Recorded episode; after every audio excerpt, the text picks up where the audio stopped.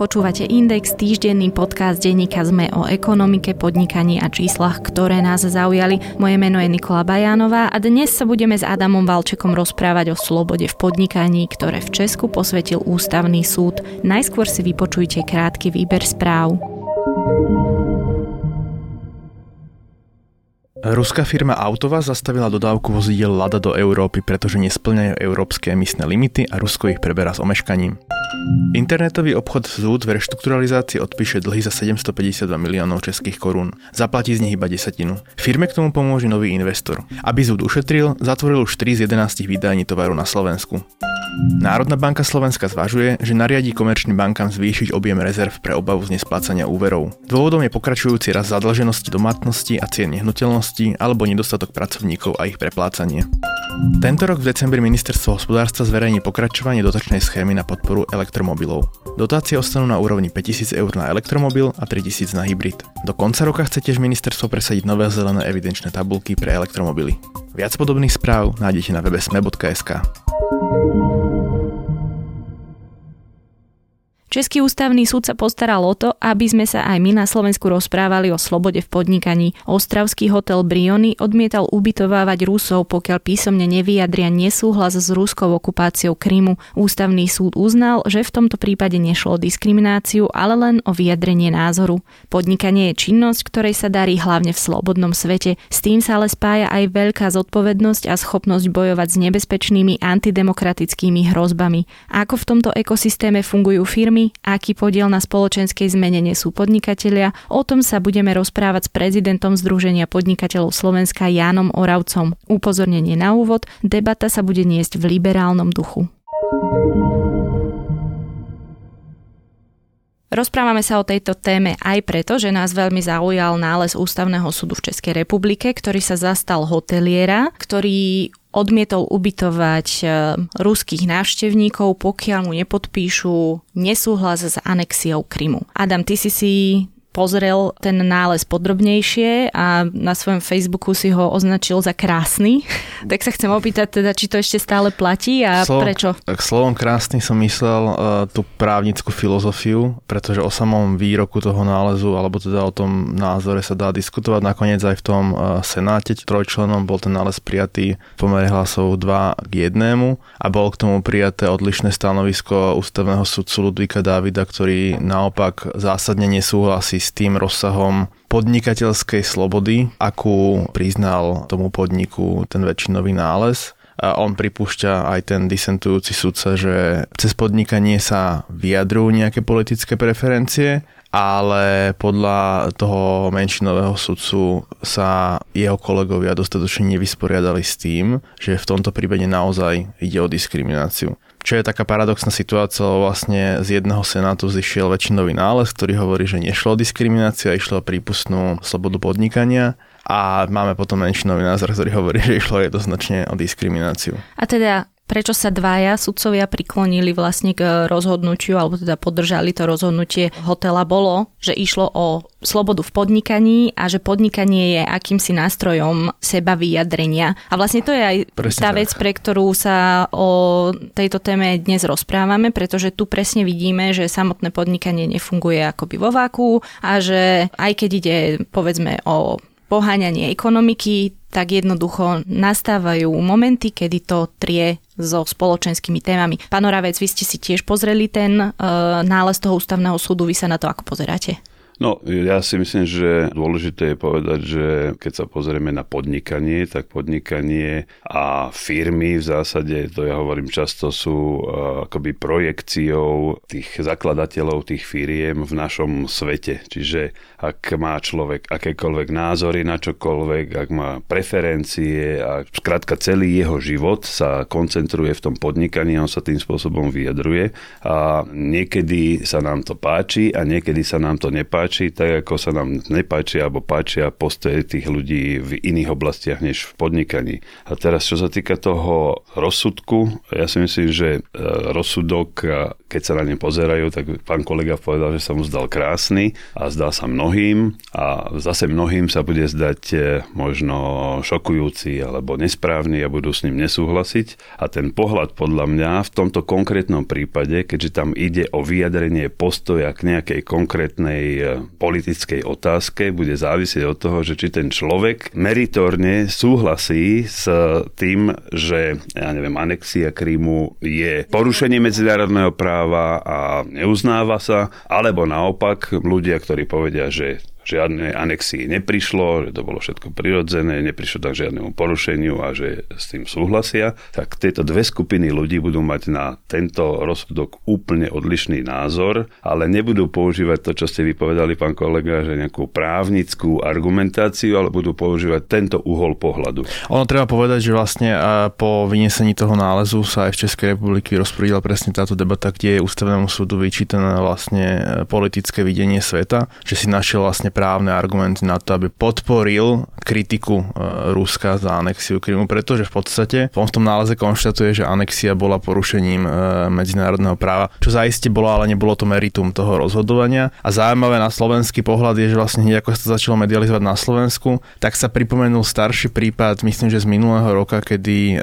hotel alebo penzión nechcel ubytovať ľudí z arabských krajín, kde sme v tom všetci videli diskrimináciu na základe náboženstva, ale oni to teda argumentovali tak, že neubytovajú muslimov, ale odmietajú ubytovávať ľudí z arabských nebezpečných krajín, ktoré teda aj ministerstvo zahraničných vecí má zaradené na rizikovom e, zozname. A tu už väčšina ľudí to nepríjmala e, s pochopením tak ako e, ten český hotel. No ja sa teda vrátim k tomu e, samotnému rozsudku a keď som to ja čítal, tak naozaj e, mi bolo sympatické v tom odôvodnení, keď odhliadnem od tej podstaty e, toho politického postoja, ale vrátim sa k tomu, čím argumentoval súd, a on argumentoval v prospech slobody podnikania a v prospech slobody prejavu. Hej? Aj prostredníctvom podnikania alebo v podnikaní. A to si myslím, že je sympatický postoj. A to, že ste vypovedali, že paradoxne, že z trojčlenného senátu dvaja podporili takýto postoj a jeden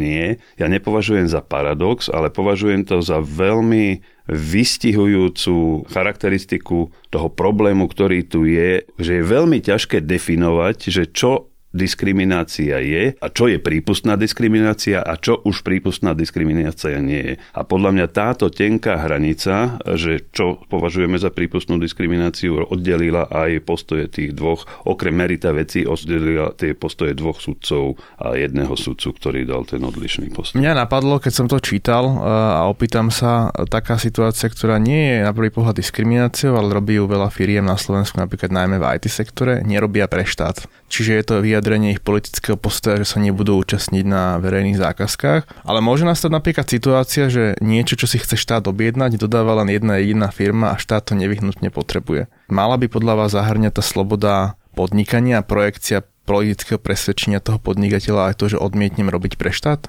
Podľa mňa áno. Bolo by veľmi zaujímavé počuť, ako by reagovali na rovnakú otázku práve možno títo traja sudcovia alebo iní traja sudcovia na Slovensku.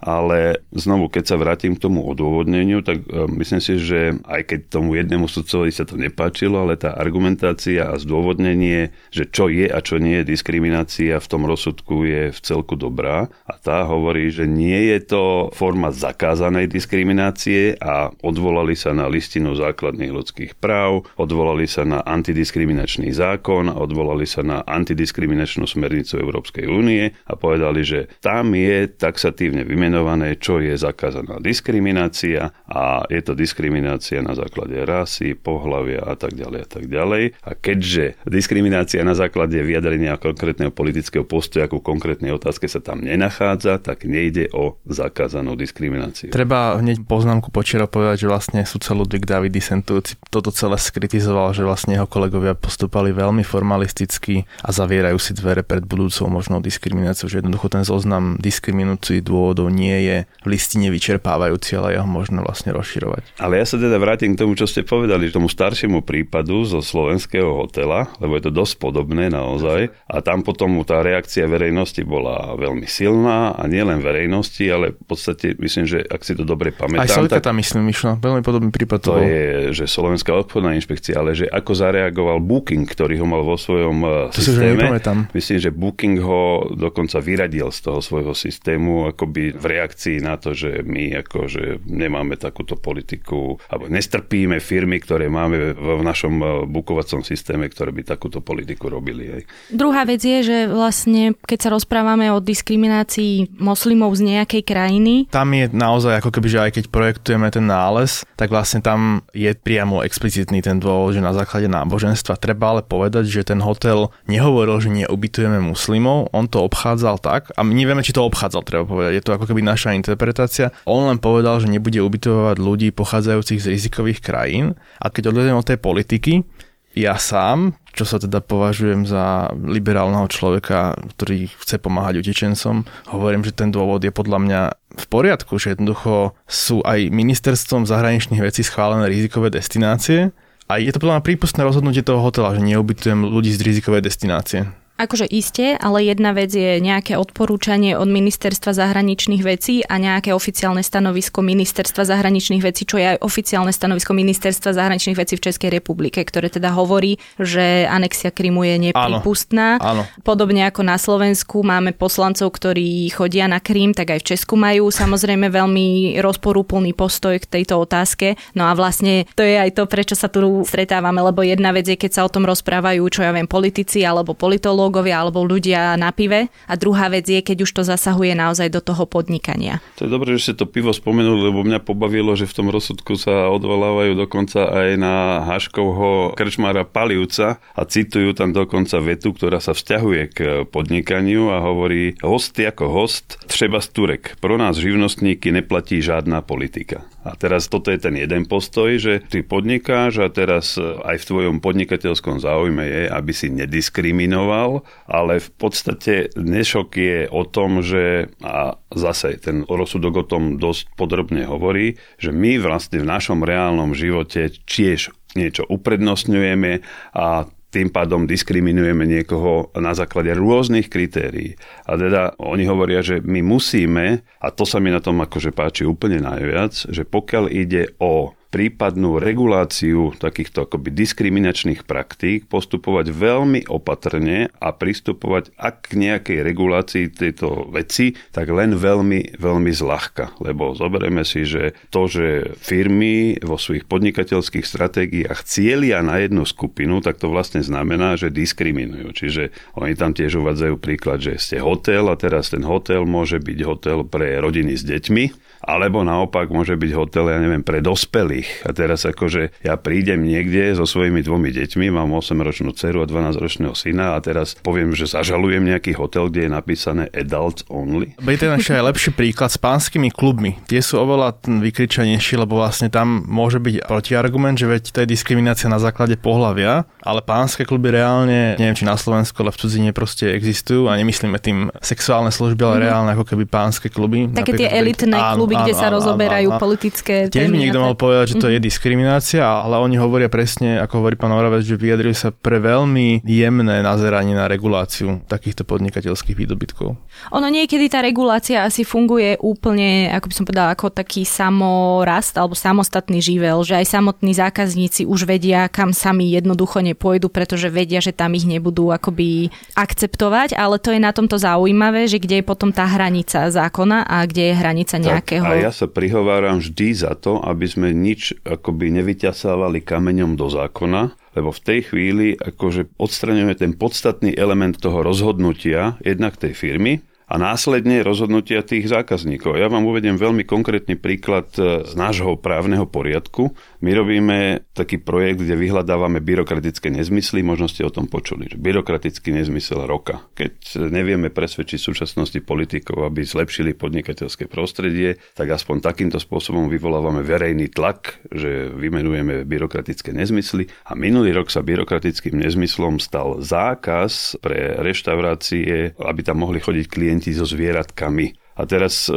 nikto vlastne to neriešil, až jeden z majiteľov reštaurácií dal takýto tip, že není vlastne na Slovensku legálne povolené mať reštauráciu, kde by mohli chodiť ľudia aj so zvieratami. A teraz, keď sme to otvorili, tak áno, naozaj ukázalo sa, že to tak je. A musím povedať, že prvýkrát v histórii sa stalo, že veľmi rýchlo Úrad pre ochranu verejného zdravia zareagoval a už dneska je v pripomienkovom konaní návrh na akoby umožnenie toho, aby keď som človek, ktorý chce podnikať v oblasti gastronómie a chcem si otvoriť reštauráciu, aby som sa ja mohol rozhodnúť, že či tá reštaurácia bude pre klientov aj so zvieratkami alebo bez zvieratiek a následne ten klient, keď príde k tým dverám a uvidí tam nejaký symbol, že zvieratá, tak sa otočí a pôjde preč, alebo naopak bude tam zvieratá budú preškrtnuté a tým pádom budem vedieť, že môžem byť len e, s inými klientami a bez zvierat. Čiže toto je podľa mňa dôležité, že dneska máme stav, kedy e, legislatíva neumožňuje a tým pádom ani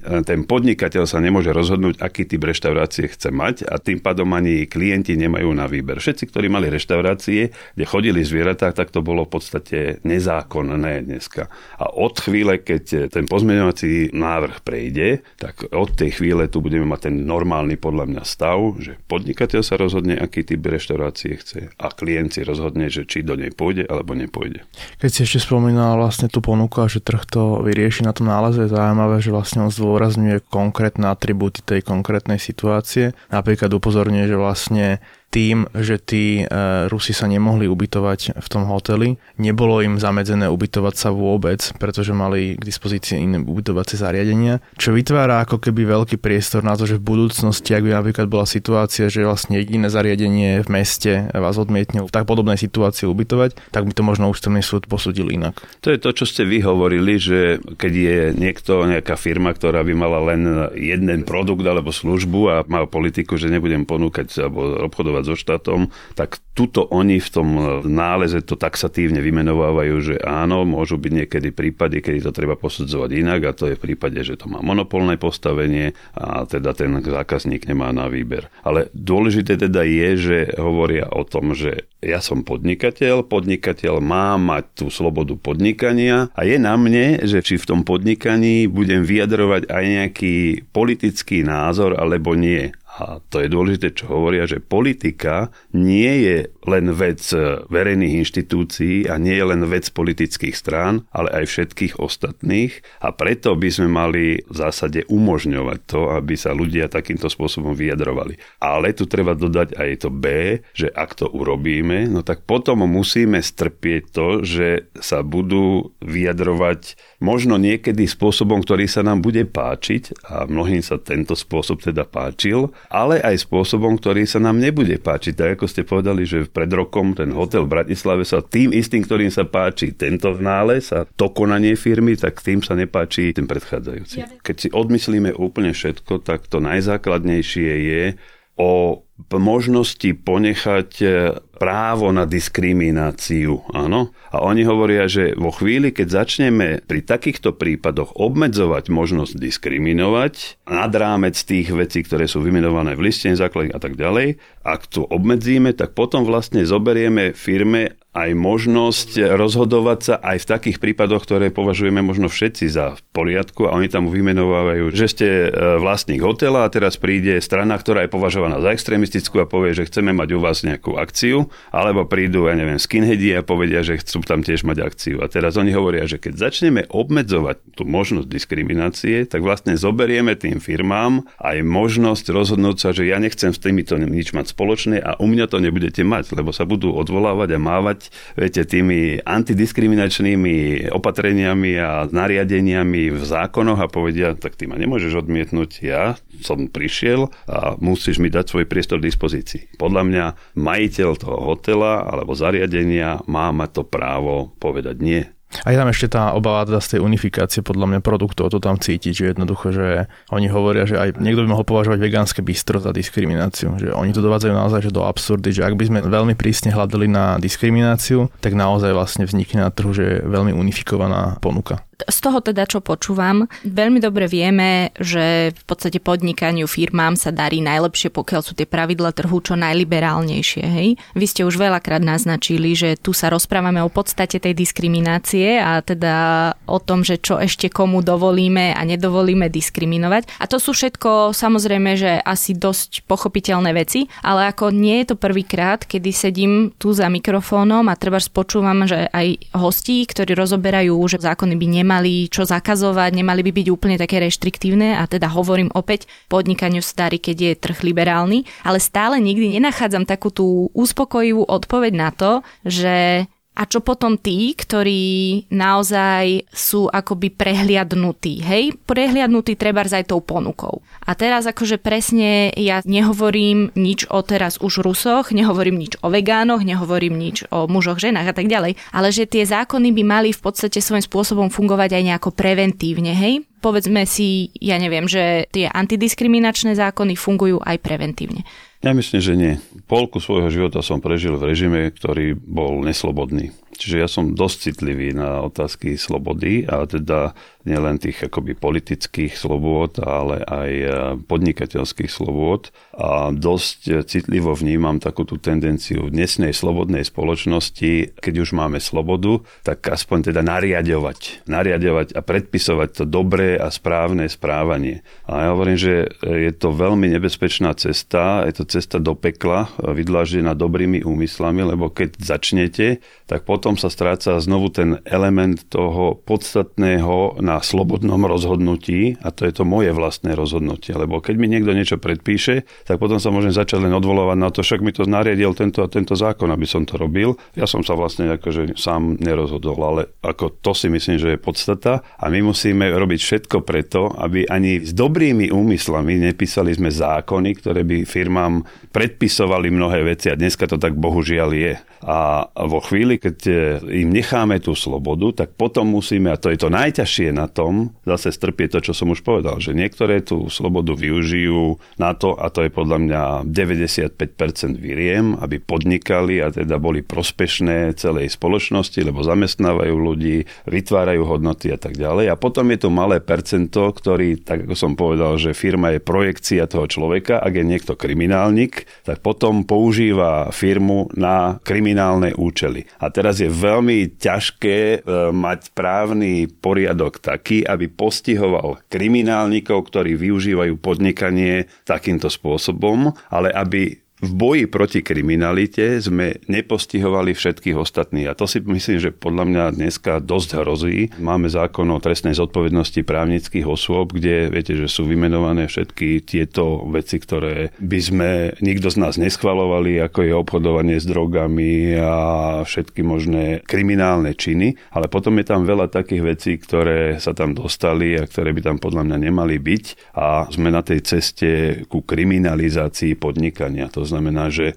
nejdeme po tých, ktorí zákon prekračujú, ale hrozíme všetkým firmám, že ako náhle si firma, tak akože takýto bič sankcií a trestov a finančných pokút je tu nad tebou, ak nebudeš robiť to, čo ti zákon povoluje. Hej? Ale ten preventívny účitok podľa mňa antidiskriminačných nástrojov podľa mňa funguje minimálne v tej rovine, že on to súvisí s našou nejakou historickou skúsenosťou. Príklad, ak by úplne do sto percent platilo to, čo hovorí, hovoríte, tak by sme vlastne zrušili tomu diskrimináciu na základe náboženstva a bolo by úplne na slobode trhu, že či ubytuje niekto žida a muslima a podobne. A naša historická skúsenosť hovorí, že tá ďalšia cesta nevedie. Nie, ja som neargumentoval, že my by sme mali teraz odstrániť všetko. Ja som hovoril len o tom, že je mi sympatické to zdôvodnenie Českého ústavného súdu, ktorý hovoril, toto sú tie základné veci, kde je zakázaná diskriminácia, tak ako je to naformulované v listine základných práv a tak ďalej, ale nerozširujme to. A to, čo sa dneska u nás deje, že viete, cez x ďalších zákonov sa podnikanie kriminalizuje bez toho, aby to bolo explicitne v nejakom antidiskriminačnom zákone. A viete, že to keď si človek zoberie, my sme si napríklad urobili analýzu len ako ilustráciu toho, že ako reštriktívne sa dneska zákony píšu, za analýzu toho, že čo sa deje s firmou vo chvíli, keď zamestná prvého zamestnanca. A tam zistíte, že dramaticky narastie počet zákonov, ktoré sa na vás začnú vzťahovať, a počet potenciálnych pokút, ktoré vám môžu rôzne e, úrady uložiť. Čiže ja hovorím, že všetci tu politici rozprávajú o tom, že treba ako vytvárať pracovné príležitosti, ale v zásade, keď sa pozriete na zákony, oni sú napísané tak, že kriminalizujú vytváranie pracovných miest. Lebo ak ho vytvoríte, v tej sekunde na vás môže prísť ktokoľvek, za akýmkoľvek dôvodom a dávať vám pokuty a rôzne iné reštrikcie. Vy ste vlastne už naznačili tým slovom strpenie, možno jednu rovinu celej tej debaty. Ide teda o to, že asi čo to strpenie obnáša a čo to strpenie môže priniesť. Pretože to je bežná debata, netýka sa len podnikania, týka sa parlamentu, týka sa ja neviem čo všetkého. Hej?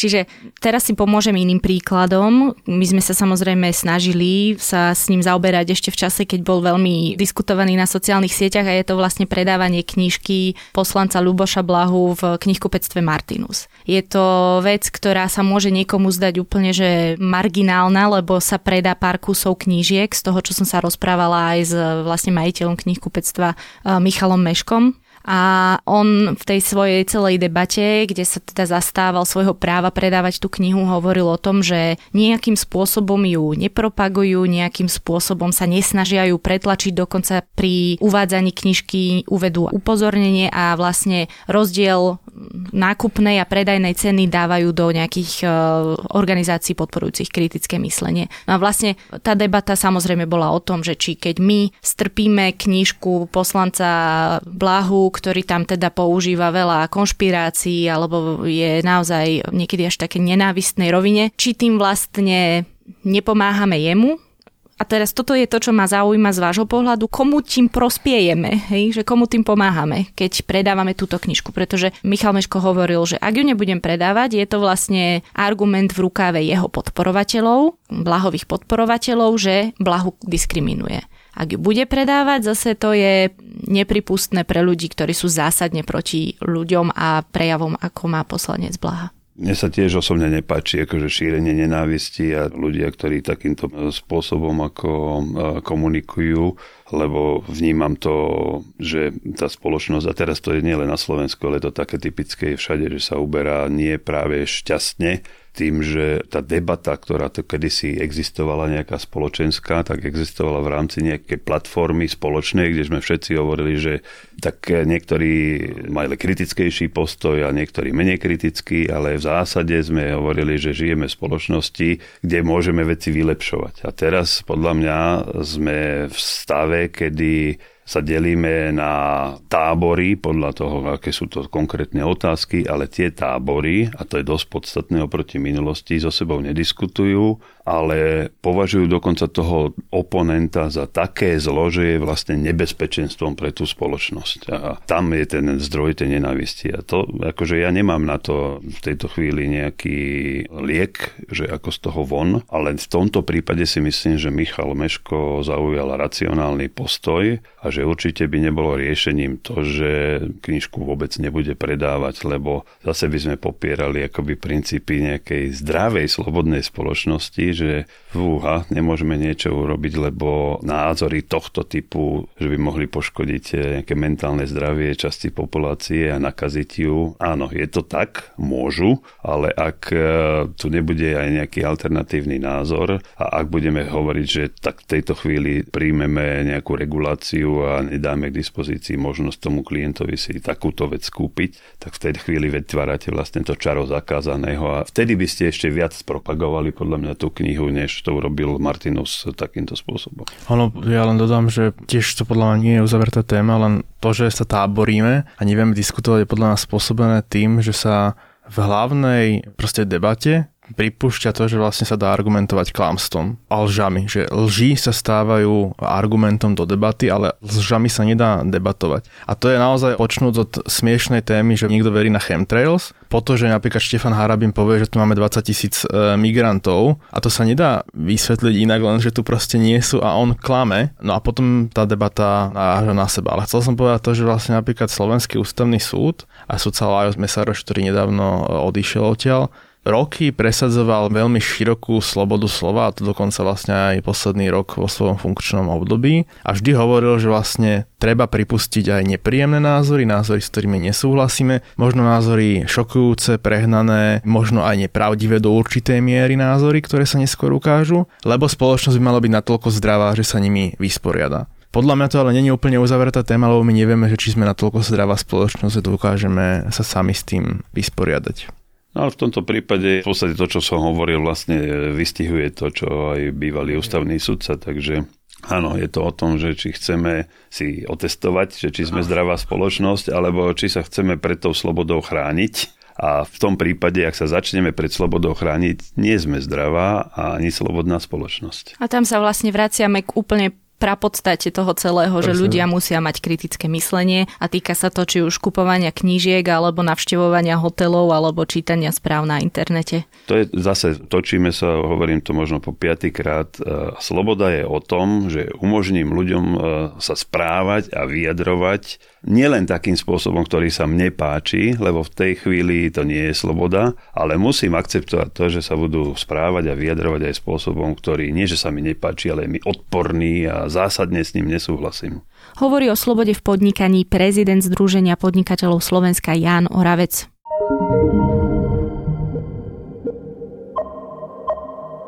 Podcast Index vychádza každý týždeň vo štvrtok. Prihláste sa na jeho odoberanie vo svojej podcastovej mobilnej aplikácii na platformách Google Podcasty, Apple Podcasty alebo Spotify. Všetky diely, ako aj odkazy na témy, o ktorých hovoríme, nájdete na adrese sme.sk lomka index. Ak sa vám podcast páči, môžete ho ohodnotiť. Ak nám chcete poslať pripomienku, môžete sa pridať do podcastového klubu Sme na Facebooku alebo nám napísať e-mail na adresu index zavináč sme bodka es ká. Na tvorbe podcastu Index sa podieľal Matej Ohrablo. Moje meno je Nikola Bajánová. Ja som Adam Valček.